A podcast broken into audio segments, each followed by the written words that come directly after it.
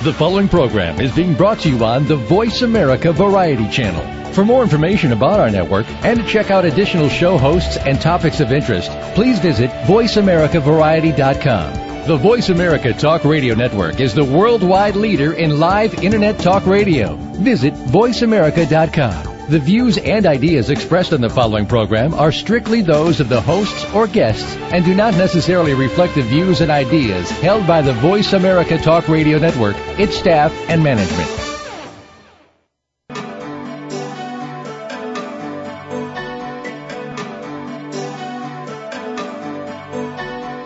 Welcome to Dr. Carol's Couch with your host, Dr. Carole Lieberman. All comments, views, and opinions are solely those of Dr. Lieberman, her guests, and callers. Now it's time to have a seat on Dr. Carol's couch. Here's your host, Dr. Carole Lieberman. And welcome to today's edition of Dr. Carol's Couch. I'm your psychiatrist host, Dr. Carole Lieberman. I have an exciting show for you today. I can't wait to hear this myself. Um, I'm calling the show the name of the book that my guest wrote. Uh, which is The Bicycle Diaries, One New Yorker's Journey Through 9-11. Now, I read about this man just uh, over the weekend uh, in the New York Times. There was such a fascinating article about his book. Um, First of all, let me just give you a little background on Richard Goodman, my guest today. He's the author not only of the Bicycle Diaries book, but also uh, a book called French Dirt, the story of a garden in the south of France, which sounds fabulous. Um, I went to, uh, I lived in France for th- two and a half years while I was going to medical school, and I've been to the south of France several times. And The Soul of Creative Writing, another book that he has written, and then a newer book called New York Memoir that was published in 2010.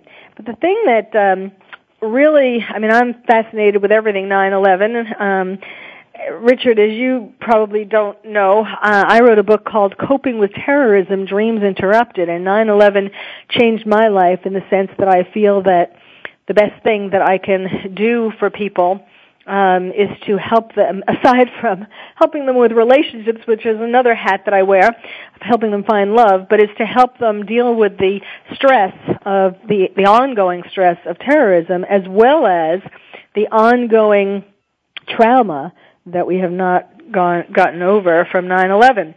And um, there was something in this New York Times article. Let's see um, that I here uh, that I especially liked.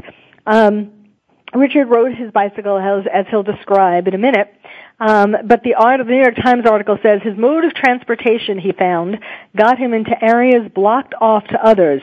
When you ride a bicycle, no one thinks you're menacing, he said. It's like a kid's thing.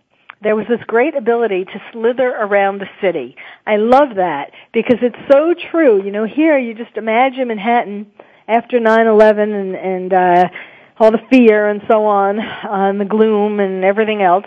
And then like even though you were a grown man and not a child on a bicycle, that seemed so relatively harmless that people did let you get wherever you wanted to go. So let's start with um, where you well where you were uh, more specifically on 9/11 and how you began to take these bicycle rides. Yeah, sure. I'll tell you. Um, 9/11. Um, I was on my way to work and um, I was I worked on Park Avenue around 47th Street, and I crossed Madison, and I saw the one of the towers bellowing smoke, and immediately sensed that something awful had happened. But of course, I wasn't sure, and, and no one else was then either. Um, and when I went to work, uh, everybody knew because it had been on the internet, and um, so then I just left like everyone else did, and went back home. I wanted to make sure my daughter was safe she was at a school on the Upper West Side, so things were fine. And then, um, after a day of just sitting around in my apartment and not just feeling I wanted to do something, but what you know, what could we do?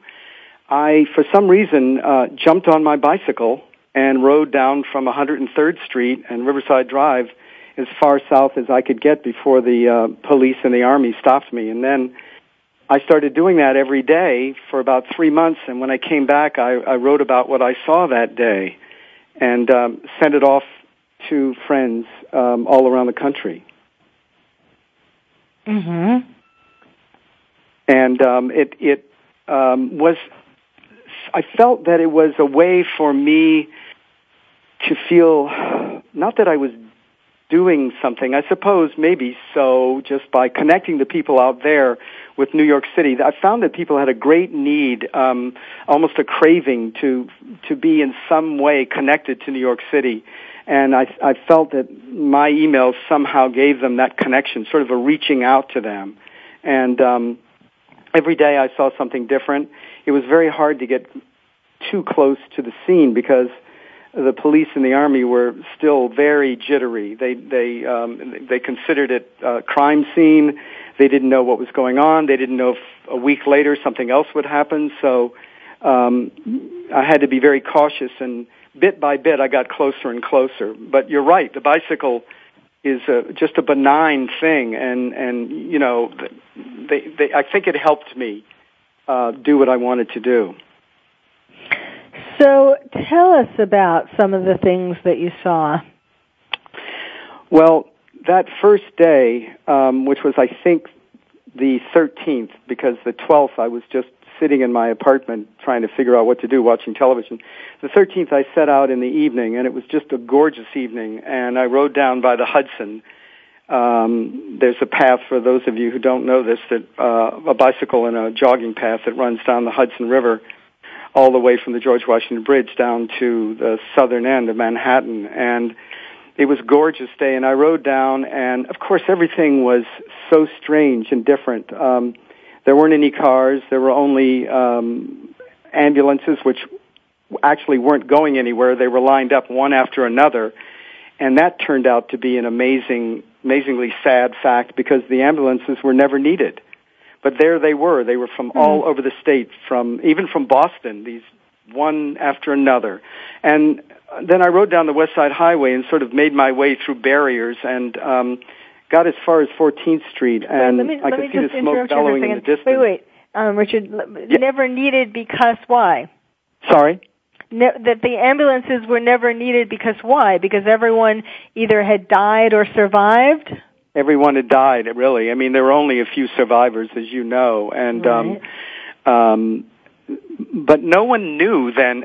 It's funny i was thinking about this earlier today that you know we we saw on television or at least a lot of us did the towers collapsing. But still i think no one in really thought that every single person had died which was to a great extent true. So all these ambulances came and they were there waiting. And um just like um the hospitals were waiting and and on call and nobody came. Mm mhm so that was um that was something people held on to hope. I remember you know it's, it's 10 years ago but i remember i think after 2 weeks you could just feel it you know even after a week i suppose you could just feel the hope kind of disappearing and everybody realizing uh, as the firemen started digging through this mass and um, um, that there wasn't anybody there alive. The, uh, you know, there were a few sort of miracle things. I remember there was something below the buildings in the subway area. They they rescued three people, but that was just that was extraordinary. That really wasn't what happened for the most part. Yeah, yeah, that, I can imagine that sight. So go ahead. Well, um, then I I came back and um, I remember. Well, that night I remember down at 14th Street these sirens, these um, police cars and um, um, tow trucks and going by screaming their sirens one after another after another. And then I remember seeing a tow truck coming the opposite way, going north, and behind it it was hauling a police car which was completely covered in ash uh, just like the Vesu- the Pompeii sort of thing, and that really struck home um, when I saw that. That was mm. that was amazing. And um, the next day, I went down to the Javits Center, which is an enormous convention center on the west side, around oh, I guess thirty fourth or something like that, um, and that's where all the people were assembled who were being taken down to the World Trade Center to um, pour through the wreckage to see if they could find anybody. And it was an amazing scene. It was huge, enormous. It was just like a um, going into the a Giants football game, thousands and thousands of people, and um, so I went and talked to a number of them, and um, I remember talking to us. Um, a highway patrolman from New Jersey, and I said, "Were you down there?" And he said, "Yeah." And I said, "What was it like?" And he said, "I can't describe it." He said, "I was walking around, and, and, and a huge glass window nearly cut me in half." And he said, "What am I doing down there? Me, a highway patrolman." So um, uh, he came back and he was, and people were sleeping on the on the sidewalk, waiting to be taken down there. Um, they would sleep, just sleep on the concrete. Well, were these and, mostly people who who whose loved ones were missing, or were they also, I guess, and also just volunteers who wanted to try to do something to help? Well, at the Javits Center, they were mostly volunteers, and a lot of them were what they really needed at that point was they needed uh, people who understood machinery, who were adept with electricity, who were adept with plumbing, who could understand the, the mechanics of buildings and how perhaps to get in, weave their way in. People who um, were skilled workers. Mostly, as far as I know, except for firemen and policemen, there weren't any civilians down there doing any of the work, digging through. And they weren't so much people looking for their loved ones. Those people were further south, um, standing near the hospitals or putting up the pictures of their loved ones on on the uh, sides of walls. I remember seeing those. That was one of the most poignant things I, I saw was um, uh, a wall full of photographs, like family snapshots of different people, of fathers and mothers and sons and daughters and they were all in either in a you know graduation outfits or on mm-hmm. vacation and then there'd be written below them this is my dad. If you see him please call this number. Or have you seen this man? If so call this number. Um and of course no one ever did. Mhm uh and then um i kept i kept bicycling and i would go different places and i finally got close enough uh to see the the site and i i it's funny. I saw the uh, that huge comb-like structure that we saw on television. That one remnant that looked like a giant Alexander Calder uh, sculpture or something. And when I saw that right there, it it just sent a shiver of fear through me. That thing was so huge. And what it did was, it made me realize again how enormous the World Trade Center buildings were mm. and how much destruction had taken place. And um, they had a big fence around the site and you couldn't go in there. But at night, it was all lit up eerily by these enormous spotlights, mm. and there was a there was a f- fumes coming off of it and smoke bellowing off of it. So it was eerie and horrible and strange, and you know the smells of plastic and and burnt. All these things were coming out of this mass, and uh, it, it was horrifying. Um, so I hmm, talked. You know, I, I've been to the site. Um, you know, not not right after, but uh, in fact, a couple, I don't remember a couple of two or three years after, mm-hmm. and um, and it's, of course, and it's still pretty much. Well, we can talk about it, but I mean, th- there hasn't been that much done to the site. But the thing, it, it is what was shocking to me was just how much of a crater it had left. I mean, and how how much ground those buildings um, uh, took up, and like what a big footprint, and how what caverns they were uh, were left there. I mean, it was it is really like a huge gaping wound. Yes, exactly. Uh, and wound. I hear uh, I hear music. That means we need to take a gap in any case. Uh, my guest today is Richard Goodman. His new book is called The Bicycle Diaries, One New Yorker's Journey Through 9-11. And we'll be continuing with this um, when we come back. You're listening to Dr. Carol's Couch, and I'm your psychiatrist host, Dr. Carole Lieberman. Ask the experts. Call toll free right now 1 866 472 5787 and ask our All Star team to answer your question. That's 1 866 472 5787. Thank you for calling. VoiceAmerica.com. Are you having difficulty coping with these troubled times? Do you want help?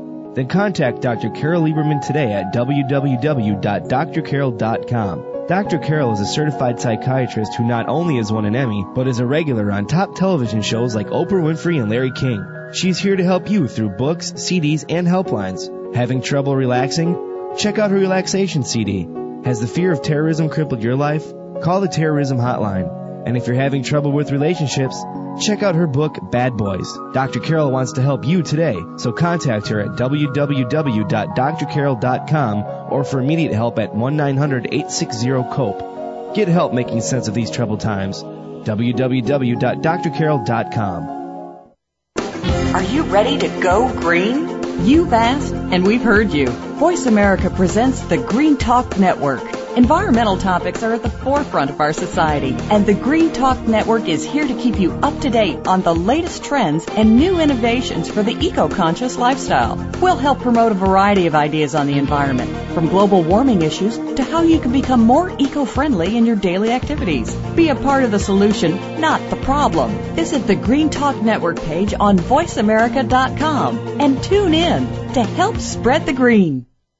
Explore the power and beauty in yourself and in others. Tune in to The Stacy Stern Show, enriching you. Every week, Stacy Stern will connect you with men and women who are living and working from a place of passion. Stacy's guests include successful authors, filmmakers, actors, experts, and leaders. You'll hear what inspires each of them, and you'll be turned on to great films, books, and new media. Tune in to The Stacy Stern Show, enriching you, Tuesdays at noon Pacific, 3 p.m. Eastern on the Voice America Variety Channel.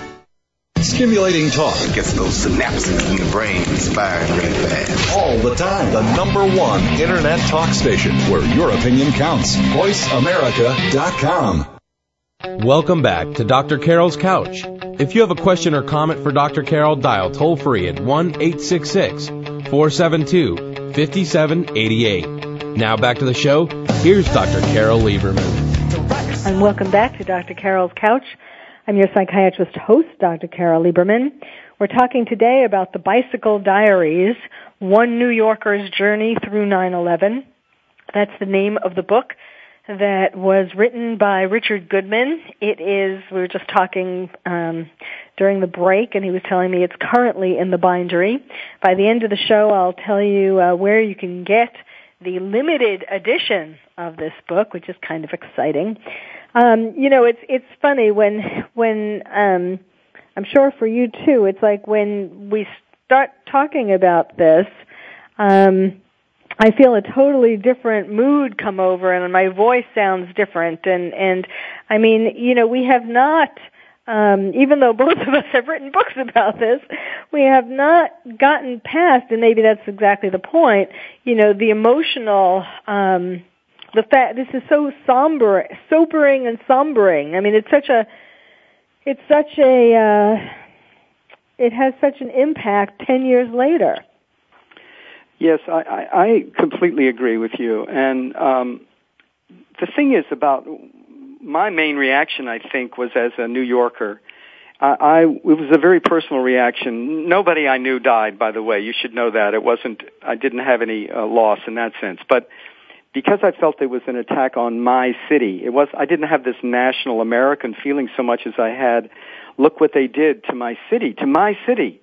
And Yeah. um and so it was a very personal kind of reaction and um I, I when you're right when I start thinking about it now I I beca- it becomes very somber my mood does change you're absolutely right And and I was born and raised in New York, so I feel that it's still my city too. I guess that's why.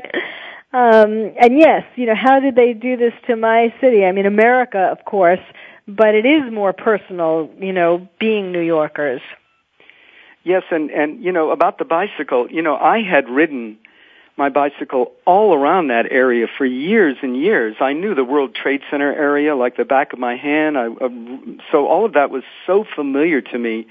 And you asked what ha- what I saw down there and what impressed Mm-hmm. me. Well, the, one of the first things was I was riding down there on the weekend, and I was riding south on Washington or Greenwich, I forget which, which are two streets that cut through the village and Tribeca and, and go directly toward the world. And I and I looked up, and they were gone. And Hmm. at that moment, I thought to myself, "Where are they? Where are they? I must be on the wrong street. I must be on the wrong street because, of course, they're there." Hmm. And then I all of a sudden realized they were gone, and it was this. Uh, I, it was the cliche came to me, which was I can't believe my eyes, and um, those sorts of things were happening left and right.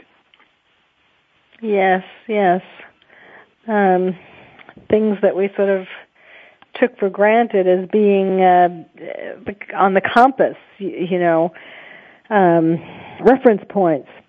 So go ahead, tell us some more of, of what you saw. Also, as far as what about the different people who you met? What kinds of um, what kinds of reactions were you getting from the people? Well, um, I I talked to quite a few policemen and firemen, um, and there were a few fire stations down there um, that were close enough so they were hugely affected. Um, of course, over 300 guys died, and and and you know they were all affected, but some more than others. And there was a, a fire station. There was a fire station in Soho on Lafayette Street that I I dropped by, and um, they had one boot in front of the station that was bent and rubber fireman's boot and covered in ash. And I remember talking to this fireman. He was sitting on the edge of his fire truck on on the sort of stoop area, whatever, and uh, looking just kind of melancholy. And and so on the wall it said pray for, and then it had about 14 names: Sean, Bill, Tom, Angie, and it went on and on and on. And I and I looked at him and I said, um, "Oh God, you know the, these guys are, are are missing." And he looked up at me and he said, "Not really missing anymore." Hmm. Oh God, I mean, it just. Uh, And then I saw that boot covered in ash, and um, what could I do? I just started weeping. It just it just struck home, you know, and. um yes, I just got chills when you were saying that. Yeah, and I would talk. I remember talking to a policeman, um, and um, oh God, these stories are so bizarre. He, um, I said, um, "Have you been down there?" He said, "Yes, I've been down there, and my friends are, you know, fellow cops are down there." And I said, "Well, what do they, what do they tell you?" And he said, "They, I've heard t- terrible stories." And and then he said this, the story I've never forgotten. He said, "There's a cop down, a friend of mine. He's he's he's completely rattled." And I said, "What happened?" He said, "He saw one of the guys jumping out of the World Trade Center. You know, rather than burn, Mhm. some of them jumped, as we all know. And then he said, and he locked eyes with him. Oh, Oh, my God! I I I I just talk about chills. And Ah. those guys that were down there seeing those kinds of things. Um, Yes, I think that that was one of the worst parts of it. Um, the people who jumped. I mean, I mean, I don't know. It's hard to know what we would do. I don't know what I would do in that circumstance. I probably would be too. I mean, I don't know. yeah. But um, but you know, seeing and then the couple. There was at least one couple who held hands and yeah, I jumped. saw that. I mean, ugh, what could be sadder than that and more poignant than that? Well, yeah, there was there's one kind of interesting thing I saw. I think this was in the paper, but um, I don't know how many people saw this. There was a store down there, a jeans store that was sort of in the position of being in a funnel-like um, area where a lot of the soot and debris just kind of crashed through and went right into the store. Um, the store didn't burn or anything; it just got a, a like a tornado amount of, and so everything was covered in ash, just like Pompeii. And so what the owner did was he spent like three weeks cleaning up.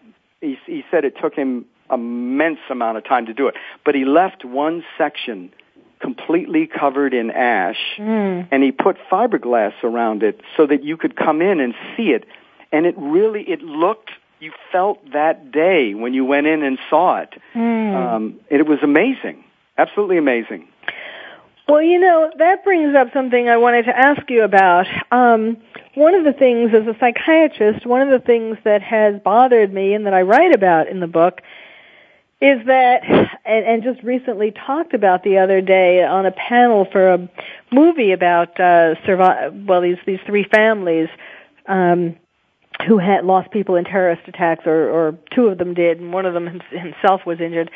But in any case, one of the most frustrating things for me is how people want to even you know interestingly now it's the 10th anniversary and we see there are certain things, you know, you hear about. Like this morning, I was hearing about uh, how the cartoonists were going to be um, doing cartoons to honor 9/11 on 9/11, and or that week if it's just weekend cartoons. Um, and yet, there isn't really. Uh, now, granted, there's been the the hurricane, Hurricane Irene, and all that, but still, there isn't the kind of. I mean, it's actually it's in two weeks and there isn't the kind of build up that one might have expected for the 10th anniversary. And what's frustrating to me is how people are still in such denial about the impact that this day has had on their lives, is still having on their lives. That that people want to just sweep it under the rug or and want to pretend that we're never going to be attacked again.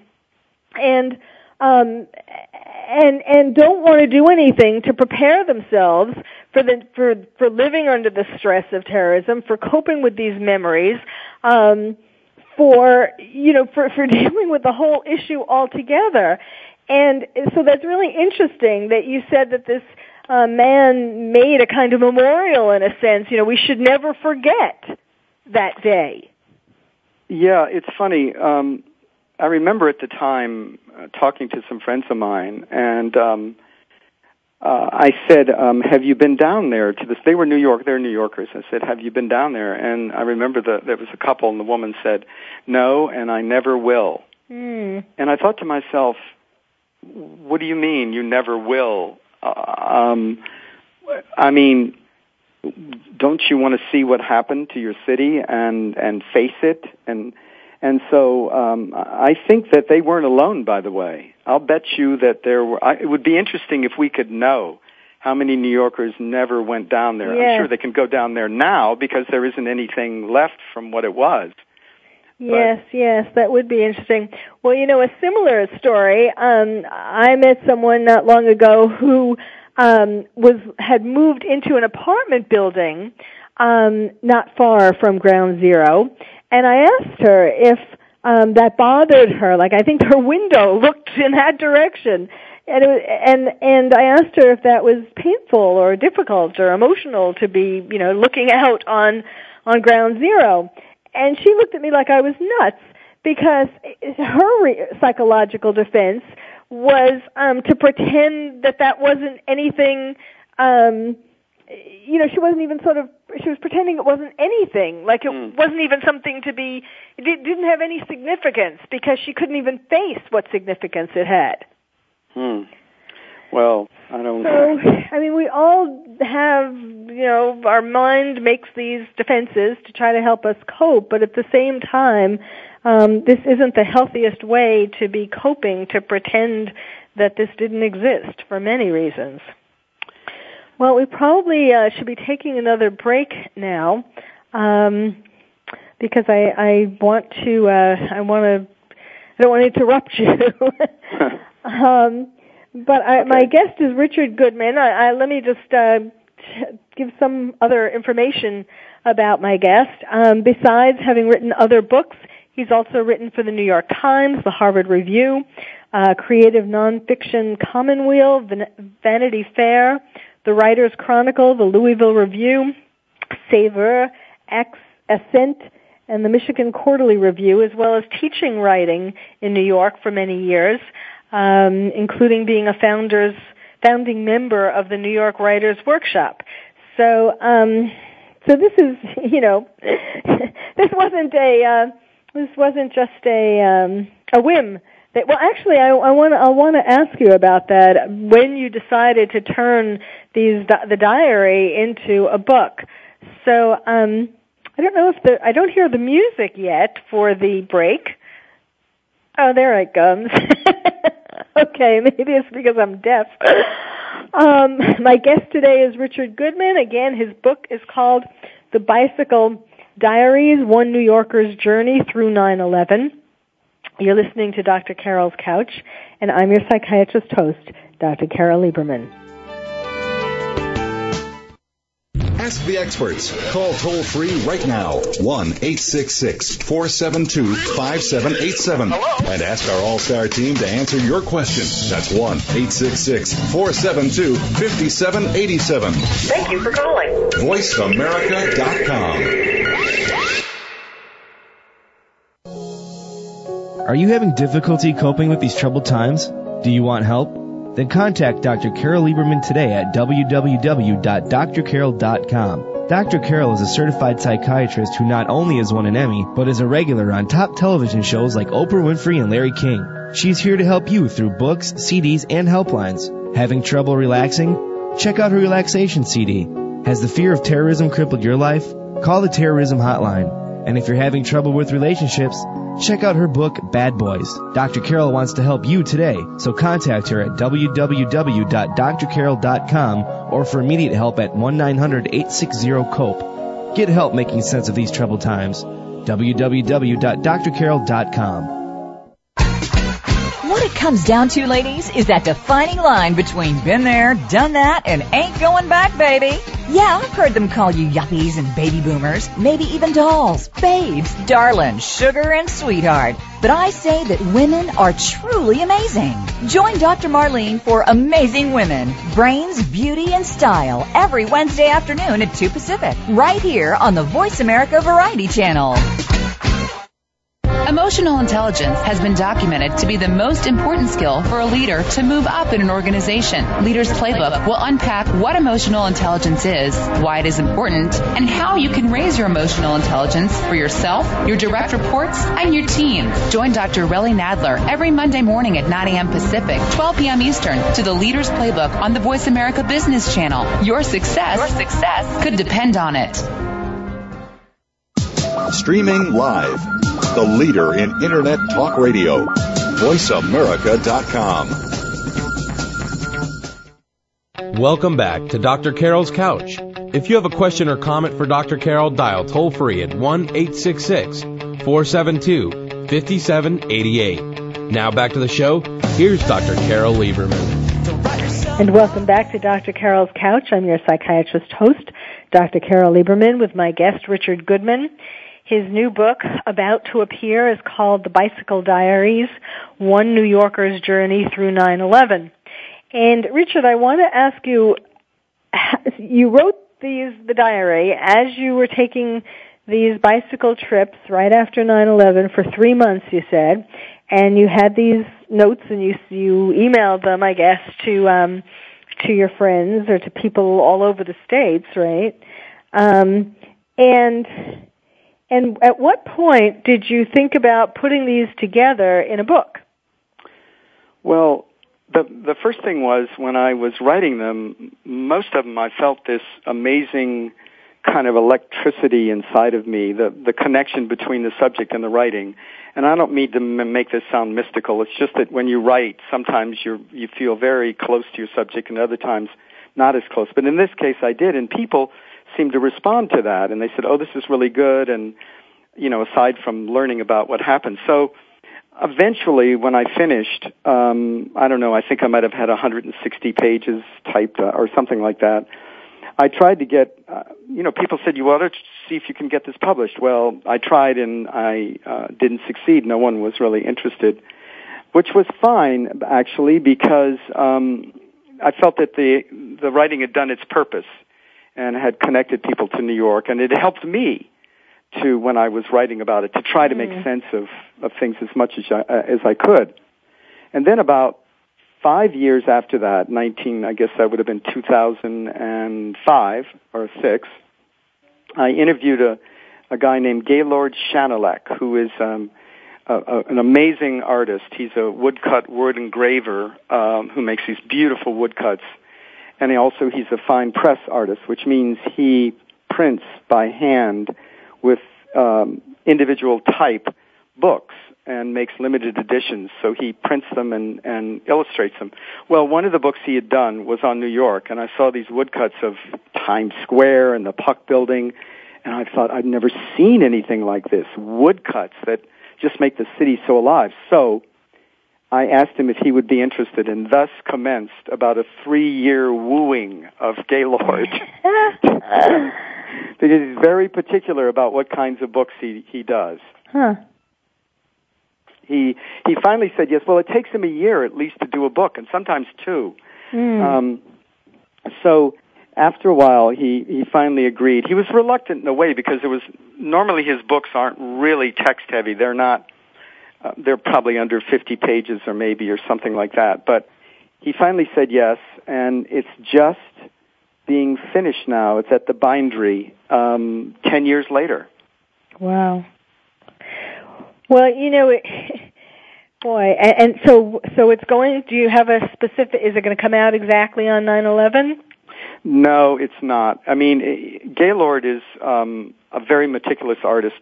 He had planned to actually have the books done in May, but he had some problems with the woodcuts and with the printing and with the paper and with the type. And he's someone that if there's a problem, he's not going to rush it. And so he um, had to resolve all these things. And now what's happening is there are a few copies that he's bound, but it looks like the book won't be ready until October in you know, fully the 250 copies he's he's doing by hand, and um, uh, you know that's just the way it is. He he knows that he wants this book to be for all time, so mm-hmm. he wasn't yes, going to rush it. Yes, um, yes. There's going to be life after the 10th anniversary. Um, so, how did you decide on? There were going to be only 250 books, and they're going to be $300 each. How did you decide on all of that?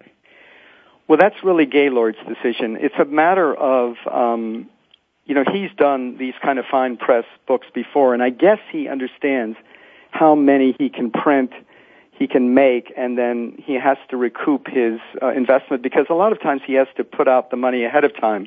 He buys the uh, the type ahead of time, and uh, the artist, uh, rather the type maker, sort of gives it to him on credit. So he has to figure out how much money he has to charge for each book and how many he thinks he can sell and yet still keep in that limited edition range because collectors buy his books and collectors don't want to buy a book mm.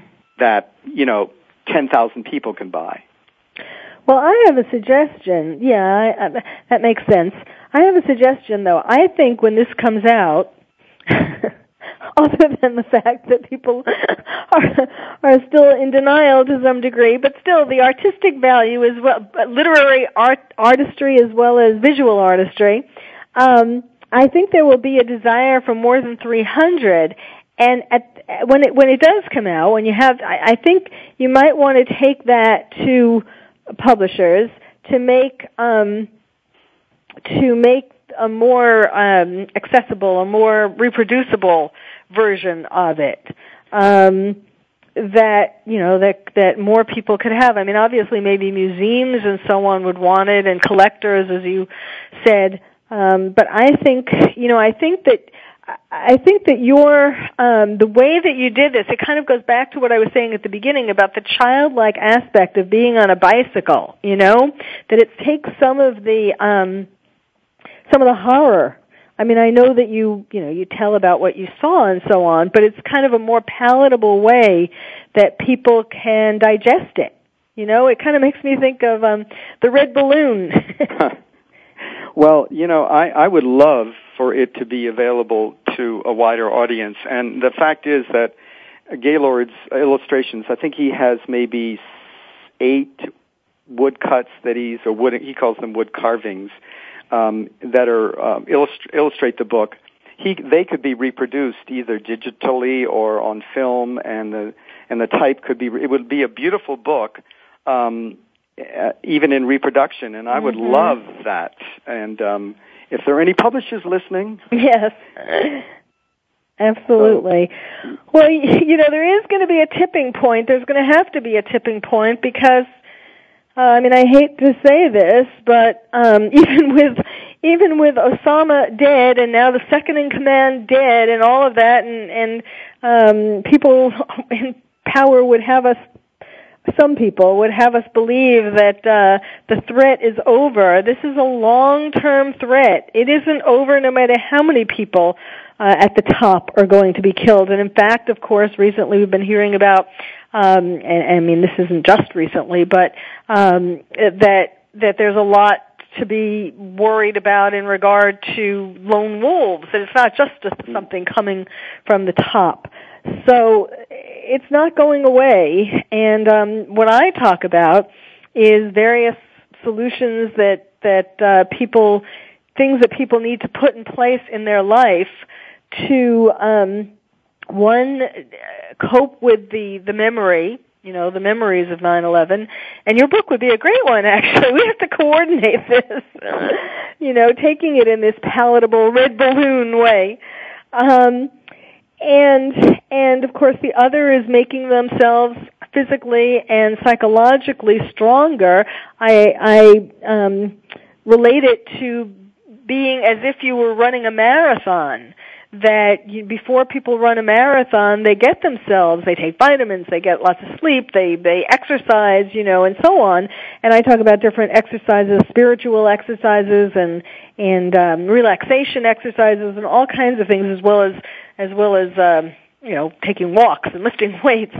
But, um, but we have to get ourselves in a totally different frame of mind in order to withstand the next years of, of continuing to live under this threat, no less um, the actual attacks that do get through.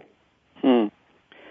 Well, it's funny. Um, you know, after after nine eleven, everybody was very skittish, and uh, you know, I'm sure you remember hearing planes go overhead and just sort of flinching and um, yes. but then at a certain point, at least for me, um, you know, being a New Yorker, I thought it just came to me that this city is um, always going to be a target, and um, we've been very lucky since then. We've had some near misses with that guy in Times Square. Yes.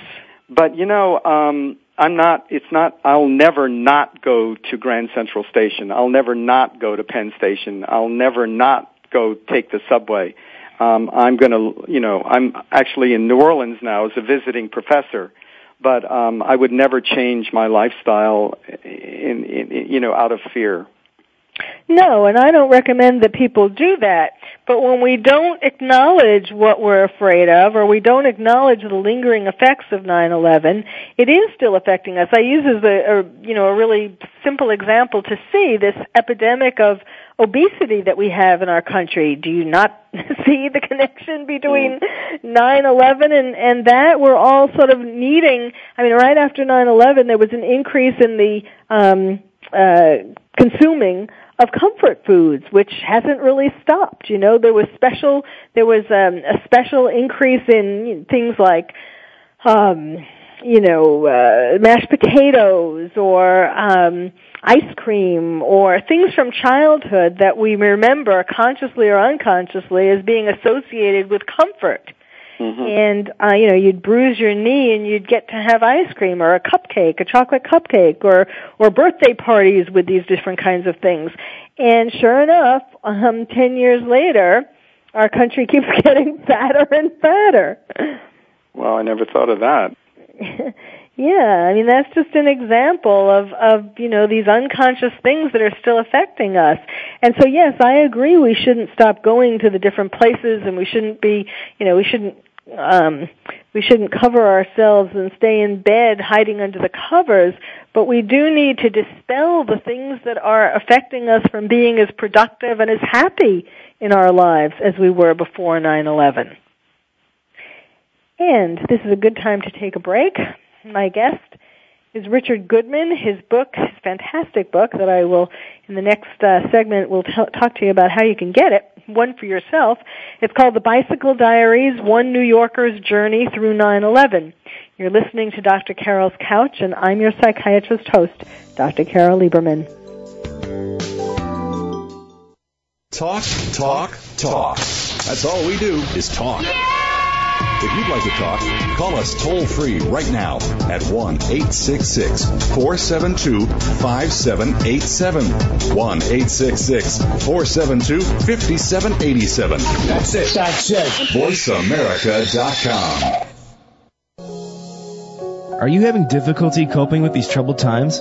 Do you want help?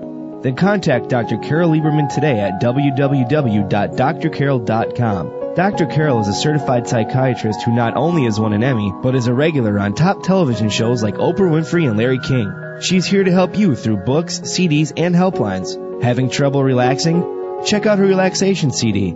Has the fear of terrorism crippled your life? Call the terrorism hotline. And if you're having trouble with relationships, check out her book, Bad Boys. Dr. Carole wants to help you today, so contact her at www.drcarol.com or for immediate help at 1-900-860-COPE. Get help making sense of these troubled times. www.drcarol.com. Step into the doorway to conscious choice, greater health, and well-being. Attain the balance that you've been seeking. Tune in and turn on 1111 Talk Radio. Feed the mind. Embrace positively. Release the tension. Step out of fear. Host Simran Singh will help you broaden your mind and open your heart toward a greater understanding of how to take charge of your life. 1111 Talk Radio is here every Thursday at 7 p.m. Eastern Time, 4 p.m. Pacific Time on Seventh Wave Network. 1111 Talk Radio. Because shift happens. The Internet's number one talk station. Number one talk station. VoiceAmerica.com. Welcome back to Dr. Carole's Couch. If you have a question or comment for Dr. Carole, dial toll free at 1 866 472 5788. Now back to the show. Here's Dr. Carole Lieberman. And welcome back to Dr. Carole's Couch. I'm your psychiatrist host, Dr. Carole Lieberman, with my guest today, Richard Goodman, who, whose book is about to come out. It's called The Bicycle Diaries, One New Yorker's Journey Through 9-11. Before we tell you about how you uh, might get a copy of that, um, I just wanted to ask you, Richard, about your other book about New York. It's called A New York Memoir that was published in 2010. So tell us about that. Well, that is um, a series of essays about um, my living in New York for the 30 years uh, I've been there. And um, it starts when I was a young man and I came to New York and wide-eyed and uh, looking for um, finding my way, trying to find myself and all of that. And in fact, I did. And New York turned out to be, for me at least, the, the most wonderful uh, place I could have imagined landed uh, in. And then the essays talk about the people I meet. There's um, an essay about an older woman I used to visit as part of a program in, in Greenwich Village called uh, Village Visiting Neighbors. Hmm. She was in her 70s and a really wonderful woman who'd, um, there's so many of these in New York City who'd maybe come here when they were young to try to be an actress and it sort of worked out but not really, but they stayed and hmm. she was wonderful and there's an essay. Um, there's a lot of those in L.A. too. are there? Yeah, mm-hmm. yeah. Um, but I used to visit her, and she it was just a wonderful um, woman. And um, uh, there's essays about um, uh, growing older here, uh, about my daughter. Um, I got married here. Uh, my daughter was born there, and and divorced there. Um, and then what happens? I found is that I got older, you know, I start, I was writing essays that looked back on the mm. time when I first came to New York. So in other words, there are actually essays later in the book in which I reflect on that guy who's at the beginning of the book, which is mm. really an interesting thing to do as a writer. You only get to do it once. but um so the and then the well, I don't know, maybe when you get older you'll look back on this day. maybe, maybe. I hope so. I hope so. Um so it's uh, it's an amalgam, and one of the essays at the beginning is called "Why I Live in New York City," and that is really a response to uh, people, when I travel around and give workshops or whatever, a lot of times they'll say, well, where are you from? And I'll say, New York City. And they always, well, most of the time, you know, it's, how can you live there? I mean, I like to visit, but I mean, yeah, yeah. And so Hmm. I got so tired of this, I finally wrote an essay, which is in the second person and just talks about the power of the city and what it gave to me, what I got from it, and, and, and what it is about it that draws so many people there. Um, well, I must say, I always say that um, that I was so happy to have been born and raised in New York because when you learn as a little child to to um, you know you have to sort of you have to be scrappy to get anywhere in New York, and um, and that sort of teaches you how to how to overcome various obstacles, and it makes uh, makes living in other parts of the world a lot easier. Yeah, you get your street smarts and you, Yeah. you um, learn how to contend. Contend. Yes, exactly. So tell us about where can we well where can we get either of these books? Well, um, should I start with the Bicycle Diaries or? Sure.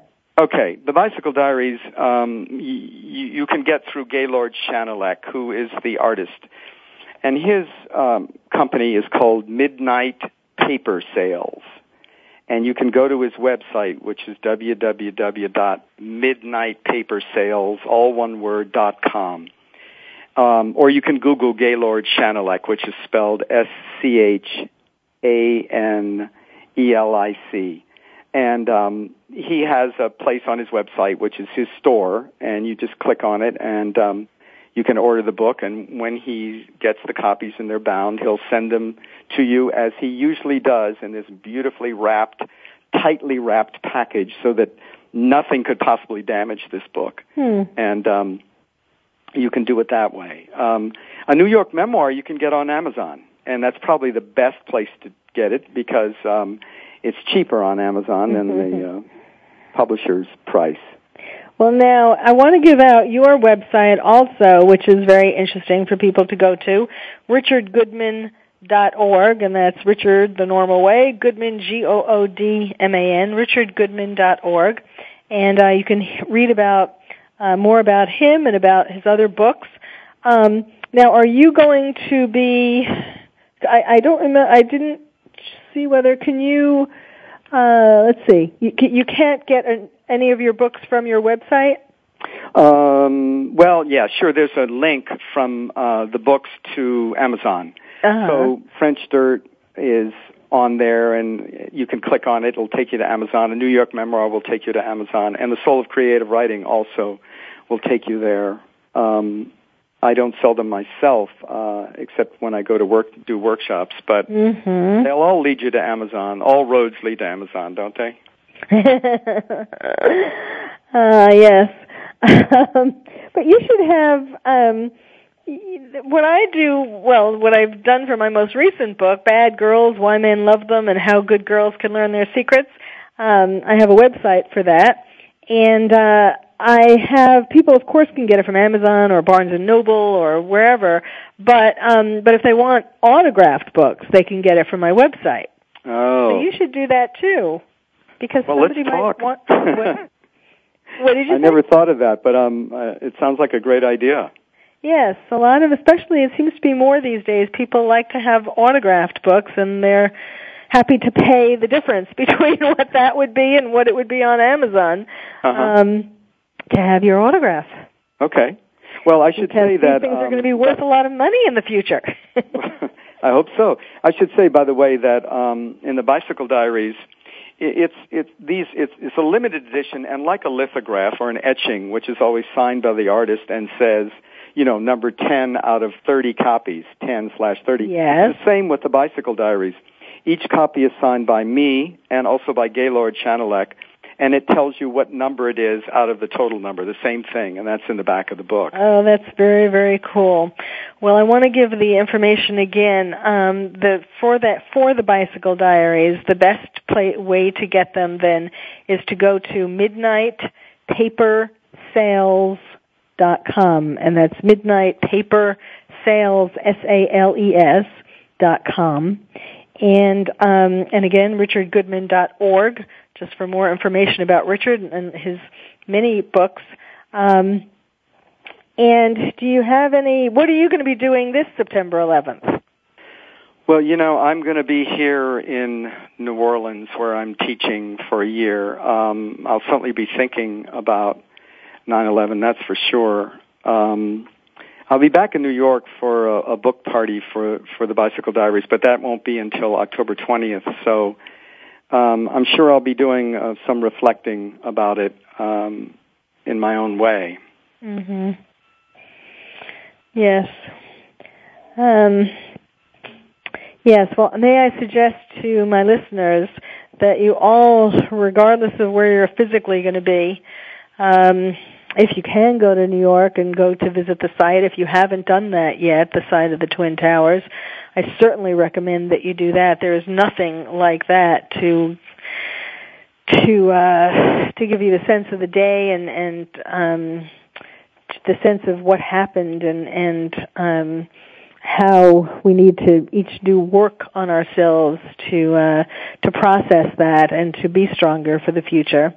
But even if you if you can't go to New York or if you can't go to some um, unveiling of something, some memorial something in your town, then I would recommend that everyone take some time to themselves, plans it in advance, to take some time to be alone and think about uh, how wonderful this country is and what to think about what may be still holding you back, what impact, you know, whether you want to call it post-traumatic stress disorder or as I call it, terrorist stress syndrome. Uh, try to think about what things may, how that may have impacted your life and what you need to, to still recover from and how you can help this country, um, so that it gets stronger as well as you individually getting stronger.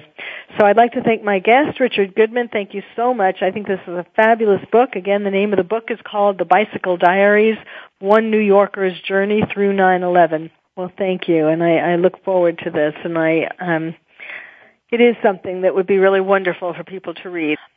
So thank you all for listening. You've been listening to Dr. Carole's Couch, and I'm your psychiatrist host, Dr. Carole Lieberman.